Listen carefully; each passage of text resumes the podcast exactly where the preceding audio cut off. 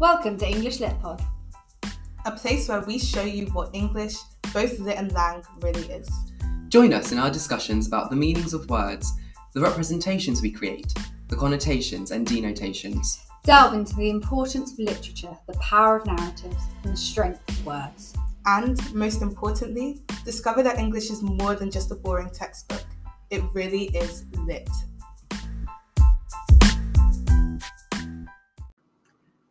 Hello and welcome back to another episode of English's Lit Pod. I am joined here on this very special episode of the World Book Day series by Miss Morris. Hello.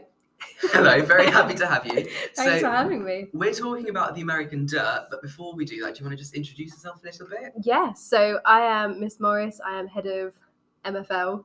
Um, I love reading, um, and yeah, this is a great opportunity. So can't wait to talk about American Dirt with with Flav.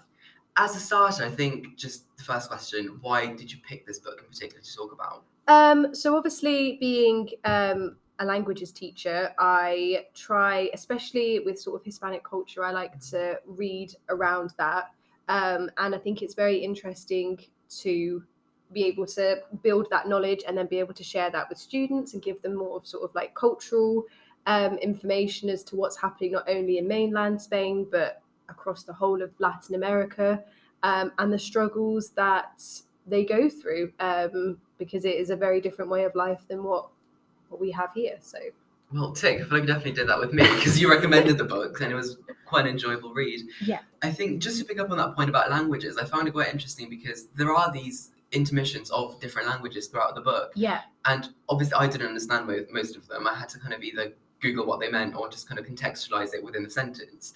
But being a language teacher, I assume you did understand what was happening I did. all the time. Um, do you feel like that's an important part of it for Western readers that the language still kind of having those that kind of authenticity to the original language? I think so because um, I think it, it does make it more authentic, and I think it's also something that lots of um, Mexican American, especially second generation people, can struggle with is that they feel that they sort of lose part of themselves when they go to America. Um, or move and emigrate depending on what their circumstances. Um, and it's something that they try to keep hold of within the home and as part of themselves. Um, and I think for definite, for certain parts of the story, it was the best way to sort of express the feelings or what was actually happening at that point. And yeah, I think it's I think it's great, and I think the author, because of her background, she's able to sort of use that and use it correctly. Um, so it's been thought about as opposed to just sort of being dropped in here and there. Just randomly, yeah. Just random. I think that's done very sensibly. Um, and I think we see Lydia kind of try to preserve that language as well for her son. And obviously, that's one of the central relationships of the book. Um, maybe we should just give a quick summary of the book before we go into the depth of it. Yes, let's so, go for it. do you want to start off and maybe I can just kind of fill in the blanks? or- Yeah, so it's based um, with a Mexican family. Um, her husband is a news reporter, a journalist, um, which you may or may not know comes with um, a sort of a health warning, I suppose, if you're doing that in Mexico. Um, and it's a tragedy happens at the start of the book, which I'm sure we'll come back to. Um, and her and her son are basically trying to flee to get to America to start a new life. Um, in a safe, safer environment than than what they are currently in in, Mexico. Yeah, very nicely wrapped up. I, I think one of the interesting points about her son is he's only eight years old, and I think his characterization throughout the book makes you forget that a lot of the time. yes, absolutely. So I think often as I was reading it, I was finding myself immersed into his character, but I was also wondering if he's realistic as an eight-year-old son in that kind of context. Yeah. So I was just wondering what you thought about that. No, I think it's I think it's true. He is very much sort of handles it with so much sort of maturity um, than maybe an eight-year-old would. I'm wondering if that's maybe anything to do that he's just in total shock, maybe. Yeah. half of the time. Um, but I also think if we are thinking about the role that the man plays in a sort of Mexican typical household, being an only child and being a boy, and his dad sort of being away with work a lot or not present, um, he sort of has to step up a little bit. Um, and I feel like maybe that's part of that. But I totally get why you would sort of think, hmm, would an eight year old act like that in that Yeah. situation? exactly, especially at the bit where I was reading about his first words and they were just in the shop and he doesn't speak anything until he says a full, very correct sentence to his Yeah. mother and it's like a question or a criticism of a book. yeah, And I was just thinking, interesting. He's already this mature, grown up boy, and that was when he was like four yeah, that he said his first words. But I think it also helped me realize because I was kind of struggling with that character progression for Luca because he starts off this as this mature boy, and by the end he still has that same personality to him. yeah, Um, but I think by the end I was coming to realize that maybe as a point of authorial intent. Maybe she was trying to show that actually we, we see little immigrant children or people who come from different backgrounds as not being educated just because they can't speak the same language as us. And we have that barrier perhaps between experiences. So I think it's interesting that she depicts him as this very, very intelligent and very mature, very well read by eight years old yeah, um, kind of boy who's already very accustomed to different cultures. And it makes you think, well, if this eight year old boy is that way, why could I not be that compassionate or that brave or that welcoming to different people? So Yeah. I think that's particularly No, absolutely, I agree. And if you think of what his dad does as a profession and maybe sort of what he's surrounded by, and like you say, I think that's definitely key to sort of breaking away from those stereotypes that when people are looking to emigrate, it's not a question of them not being able to sort of step into society and do something worthwhile, which I think Luca was going to grow up to be successful. Um, and it, yeah, it definitely breaks down those barriers um, for sure. And it's interesting because when he comes to America at the end, um, they do recognize his talent and they suggest that she puts him forward for a geography bee, um, which she was going to do back in Mexico anyway. Yeah, Um, so I think, yeah, that particular point really kind of summarized it well for me in my head that she was just trying to show that that education and that kind of intelligence can be appreciated anywhere. Um, but focusing on the ending, Mm, I was just wondering how you felt about it because I think having just recently finished it, it's still kind of fresh.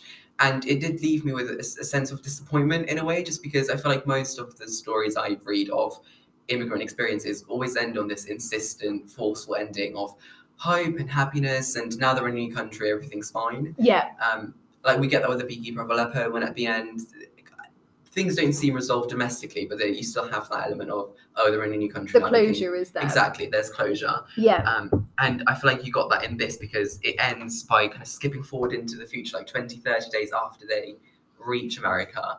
And there's this very kind of happy ending where Luca's getting on a school bus, like your typical yellow school bus. Lydia's a house worker, uh, but she still reads her books.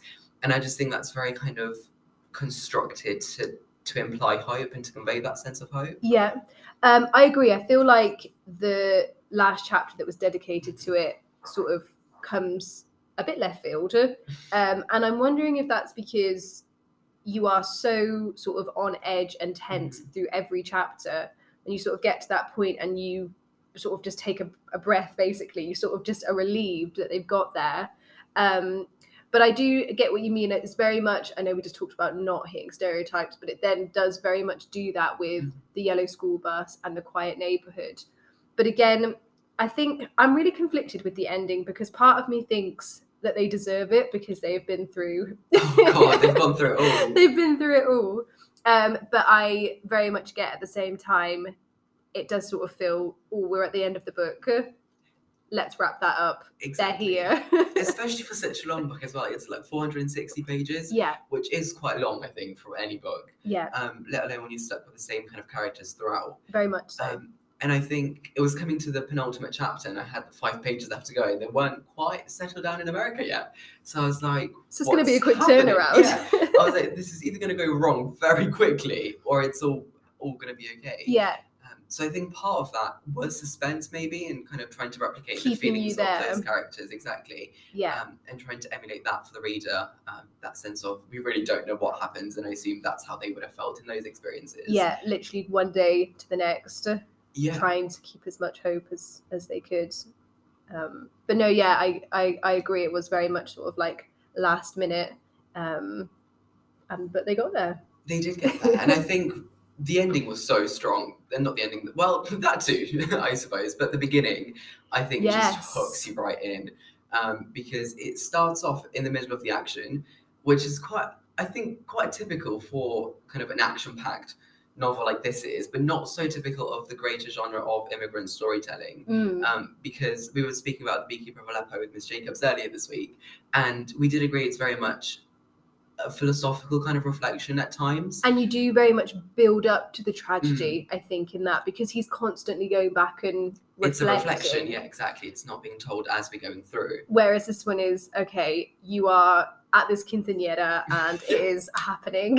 exactly. You think this is happy, it's a celebration of life, it's a family get together, and then Yeah. things go wrong very Yeah. quickly. yeah, Um, but I think because that beginning was so powerful, I was perhaps expecting an equally strong ending Mm. that either leaves you on some. I wasn't sure how I felt about the character ending of um, Javier. I think is that yes, his name yeah, because he's such a strong character and so kind of complex because he's the drug lord. He runs this like major cartel in Mexico, and yet there's this soft poetic side to him. He reads poetry. He enjoys classical music. Um, and the, at the end, he still kind of has this love for Lydia that's obviously manifested quite tragically. yes, very much so. Um, but you still get have this feeling that it really just is a dangerous sort of love as opposed to him acting out of malice or particular like he doesn't want to harm her i think. No, he intends to show her how much he loves her. Yeah, um and that ending to me felt a bit like i didn't get that closure with his character because lydia just hangs up on him. Yeah, she's gone. They- they're on a phone yeah it's just a facetime then she hangs up on him and she says don't contact me again i'm done with you. Bye and just chucks the phone away and that's the last we hear of him. Yeah, um no, I think he deserved more than that as a Yeah. Um, for his faults and sort of like you say the other side of him. Um, and I think actually Lydia is a better person than that Mm. as well. So that didn't necessarily show her character in the best light either. I don't think. Uh, Yeah, especially considering that at the beginning she was the one fighting for his redemption arc in a way when Sebastian, her husband, the reporter, was trying to depict this very negative image of him yeah, in the media. She was like, Yeah, but he reads poetry. yeah. No, there's not any goodness here. and like- he's philosophical. We like him. Um, so as someone that defended him throughout the book, I think by the end of it, you have this idea that she just doesn't yeah, associate with him at all. Um, how did you feel about the introduction of his character? Because I found it very interesting that we're introduced to him from Lydia's point of view first. As yes, This kind of starry man that walks into her bookshop and he's dreamy and reads poetry and like drinks coffee with her in between books out. Like I thought this is quite nice. yes. I was kind of thinking this is going towards like an affair. This can't possibly go well, and it doesn't for but for a different reason entirely. Completely different Yeah, and it's only like ah, a third of the way in, really, that it's It's really quick. revealed that he's actually a drug lord. yeah. Um, so how did you feel about that? I think it very much sort of summarizes and shows the sort of lack of trust Mhm. and how you don't you don't know and in the, in her circumstance you don't know whether it's for real whether it's actually someone that's you know working as part like this drug lord for this cartel because it is so prevalent it's sort of all just there sort of running along in the background and you don't know if they they have to try and blend in right because they don't want to get caught Yeah. so sort of appealing to people through things that like they like um and sort of taking on another persona i suppose keeps that other side of them the sort of drug lord etc you're not going to raise suspicions about yourself uh, Mhm. and I think that was very cleverly done. I think the fact that it was introduced through Lydia's eyes sort of suggests was she is happy with her husband? Yeah. Was there a roaming eye prior to the tragedy that had happened? Um, and if so, then you know sometimes my thoughts about Lydia changed a little bit. I mean, she obviously had super positive intentions for her son and wanting to start a new Yeah. life, but if that hadn't happened to her husband, what road would she have would she have gone Mm. down? Very interesting thought because Interesting. I, right at the beginning, I think it's like page three, as they try to escape, she kicks a dog. and, and I was like, okay, I don't know how I feel about you yet. um, but you get the sense that she's doing it just to protect her son, and immediately she kicks into survival mode and Yeah. she's willing to give everything up just to save Luca. But it's interesting that she she, seems to have that that kind of darker side to her maybe even Fiery before side. everything goes down because she's kind of continuing this relationship with this man outside of her marriage Yeah, and it feels a little bit subversive. It feels very kind of illicit, and we know she probably shouldn't be doing it, but at the same time, we're encouraging it because she seems so much happier with the hidden drug lord than yeah, with her outspoken news reporter Passionate husband. Yeah. yeah, But I think that leads nicely into the discussion around the husband himself. Yeah. And contextually, I think it's interesting because it's a very prevalent debate around free speech and where we draw the line and at what point you start endangering your own life and your stability. yeah. So I was wondering, how did you feel about that character? Do you feel kind of inspired by him because of his kind of bravery, or do you see it more as foolishness? He shouldn't have endangered their family like that. Um, I think based on what I know of the situation in, in Mexico and how sort of dangerous it can be for people and their families, I was very much a supporter of his and sort of what he did. Um, I think he potentially was slightly fo- foolish in the fact that you know because you have got these powerful um, men mostly in charge of these cartels and they've got their fingers in so many pies yeah. So they are tweaking the media. They are having conversations with everyone. You know they are going to make sure that they've got pretty much everyone on their side. So from that aspect maybe he went a bit too far but then at the same time if people aren't going to speak out how is the situation in mm. mexico for example ever going to change? How are the drug lords going to be turned over? How are we going to get rid of the cartels um, because the news should be able to be reported freely if we're sort of thinking about that, you know, that goes back to the likes of Hitler and Mussolini and propaganda and sort of only producing types of newspapers and news that sort of fits in with their criteria, which I don't think is right, to put it lightly. to say the Um.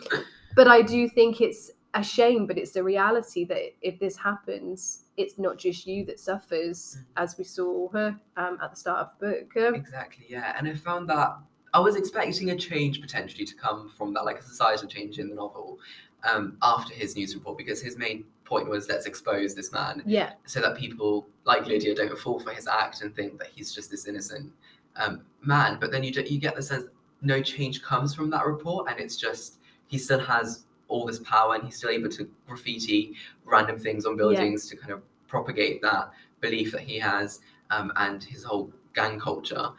So I think through that, from a political point of view, it's done very, very well because it she shows that you can't exactly beat it, but it's still so important to speak out against it yeah, because otherwise there's no fight there. It's just you giving up, really. yeah, absolutely. So I definitely found that interesting. But I, th- I suppose that kind of plays into the conundrum of moral responsibility and who in society should pay for those kind of Yeah, sacrifices. Should it be the news? Should it be someone like Lydia, for example, who does stand up to, I, f- I find, obviously the main boss? She has this very kind of sassy nature around him, especially Yeah. near the end where she's like, Yes, you're a drug lord, but I'm a mother. and you've annoyed me, basically. So we're done. exactly. Um, and I think that moral responsibility comes through as well in in so many different characters. And what I found quite inspiring about the novel, beside the kind of central Lydia Luca relationship, which Yeah. obviously is the main point of it, yeah, but also how many kind people they come across in their journey. yeah, absolutely. I don't think you'd expect that journey to be filled by compassion or kindness because obviously it's survival mode. Yeah, absolutely. But Everyone for themselves. Exactly, but at so many points in the novel, you see that they're actually kept alive by the kindness of other people. Yeah, Like at one point, this woman donates a coat to Luca before they set off th- for this journey through the deserts, and yeah, this boy pays for their kind of travel, I suppose. Um, and I think that potentially made me reflect on what role do we have to play, whether that's like as individuals within the Western world or just the Western role. Western role in the bigger kind of global yeah. conflict. So I think that brought out an interesting question as well. No, I agree, and I think when, as you and I both did when we were reading it, you know, you sort of Google into it a little Mm. bit further, and when you actually see that La Bestia, the train that these people are so desperate to cling Yeah. on to, to to escape and to flee, exists, it triggers something in you, and I like I did get a bit emotional because I thought you, if you're imagining that you're doing this with your child, and like you say, the fact that people are helping each other more as opposed to sort of battling against each other to get there. They're sort of all striving to get the American dream, I suppose, Yeah. which is sort of what it feels like. Um, but you know, I think if you look in in the in the press and if you think about Donald Trump and what he was trying to do there with the wall, etc., it's just it's tragic that people are trying to escape so much bad in terrible conditions that are so so dangerous um, to to get there, and they haven't got the support of the people that can help them, that have the power to help them. I suppose if you're sort of talking about politicians, so I think when you see the acts of kindness that the members of the public did in the book, it just makes you think, yeah, we're all capable of doing something, yeah, Exactly, no and I matter think how small. that the, the train I think is quite an interesting addition because it's a big part of their journey. But I think I that was the bit I had to Google. I'm not sure if you were also googling pictures of that, but I just couldn't really picture what exactly was going on because it's so outside the norm of the Western experience that you think, how exactly is this? What like what are the logistics of this? yeah, how does this actually function? Exactly, and then you Google it just to see a visual representation of it, and I think that was the intended purpose because Yeah. it's a very descriptive segment when the train is introduced, um, but it's also focused on the scenery around it, and it- Yeah. you have this feeling of displacement, or I did at least, because I was like, I don't picture myself in this setting No. because I'm not there, Yeah, um, and that is what made me Google it because I was thinking, how are other people experiencing this, and what how do does people survive like? this? Exactly. Um, and at so many points, people don't in their journey. And it's just kind of luck, I suppose, that it's not them that don't endure those things. but you feel it so much and i think like what we were saying about that feeling of sort of being hooked in and sort of on edge you are so tense throughout the whole book every time they sort of jump off and then have to jump back on again at different points and you sort of feel yourself getting to the edge of your seat the more you're sort of so you're jumping it with them, exactly. Yeah. and it's it's yeah it's terrifying um and like you say with lydia as well with having luca that sort of pressure that you've got that you're looking after a young person and trying to do this as well it's just yeah and the fact that it actually happens in in real life is a real sort of mind boggler i feel It really is, yeah. I think interesting you picked up on the American dirt element of it then, the American dream. Mm, Because as I was reading it, I did have this this thought in my head of is she kind of criticizing the notion of the American dream throughout the book? Because you have this idealized, romanticized version of the North, I think, yeah in Lydia's mind. And even as she crosses into America, she's like, wait, that happened? Like, yeah she, she was like, I was, I was expecting it to be a heroic, kind of liberating moment. And really, you just step from one bit of dirt to the next, and there you are. yeah Um, but I think I've read this interpretation somewhere where people were interpreting the title as kind of a subversive joke on the American dream, because obviously it's American dirt, um, and potentially to to suggest that it's not really a dream; it's more so kind of something as kind of primal and survival based as dirt. It's kind of you have to fight for it, and it's not this idealized version exactly it's not the idealized version that america propagates of come here we'll be able to provide everything you possibly want. And then obviously you see that even when they do reach there not only do they go through this horrible journey of kind of border control and they're discriminated against and people are raped all the time and there's it's a horrible experience even once they reach america. And then that discrimination still kind of continues because even at the end they're kind of limited by the fact they haven't got any paperwork lydia went from being a business owner kind of owning this bookshop to doing housework. So now cleaning. Yeah absolutely. Exactly, and Luca doesn't have the same kind of emergence into that culture. I feel because he's limited by the language at, at some points, yeah. Um, and that geography bee aspect of it that he's so passionate about, he doesn't get to fulfill because he's in a completely new country. yeah. Um, so I almost felt like that idealized version of escape and refuge isn't quite what it is, and I think you kind of spoke about that through Trump and this kind of wall vision. that yeah it's not really a refuge. It's not kind of escapism. It's more so running from one evil to the next. That's what I was going to say. Yeah, like the lesser of two evils, and I think maybe that's why she sort of puts in there the sort of American yellow bus, Mm. maybe to be ironic about the fact that actually, yes, they've escaped hell, um, but you know it's not sunshine and roses on on the other side. And I think you know that it really does show the struggles of um, immigrants that come into America um, without papers. What do you do for work? Who can you trust again? Um, exactly. so yeah i very much get the sort of it's you've got that clear sort of image of them trying to catch this american dream but i think when they get there it's very anticlimactic It really is. and it yeah. sort of hits them and like you say you know she's looking around and well, the scenery has changed a little bit, but apart from that, Exactly. It's only a matter of there's a different flag flying above the dirt as opposed to the Mexican one.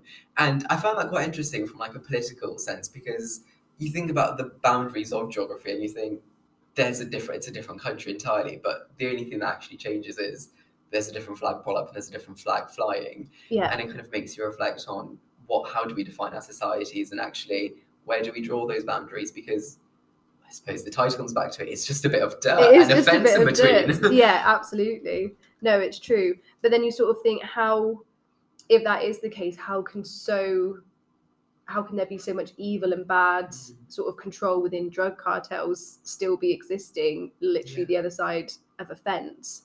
Um, exactly. It's yeah, it's it's really thought provoking. I think. Uh, and it just makes you wonder what's happening in our world that you're not aware of just Yeah. lit on the other side Yeah, um, so i think just to begin to wrap that up really if you want a gripping novel i suppose Absolutely. very adventurous yeah. Um, Um, something that's going to get you hooked straight away. Lots of different characters to think about, um, and I think, like you say, we are. I think we've both sort of agreed Mm. that we're quite conflicted with a lot of the characters um, at different parts of the of the journey. But no, it's definitely an eye opener. Um, I I, would highly recommend. exactly but even the contradictory feelings they're important because it shows the complexity of the characters Yeah. there's not a single character in that that you're like i respect your every single decision i would do Absolutely not. exactly the same thing as you but it just it challenges your view on that survival mode that you probably haven't had to kick into because Yeah. we're in a different setting so i think yeah as you said very thought-provoking definitely recommend it Absolutely. Well, thank you very much, Ms. Morris, for joining us in this discussion, and thank you for listening. We hope you enjoyed. Thanks for having me.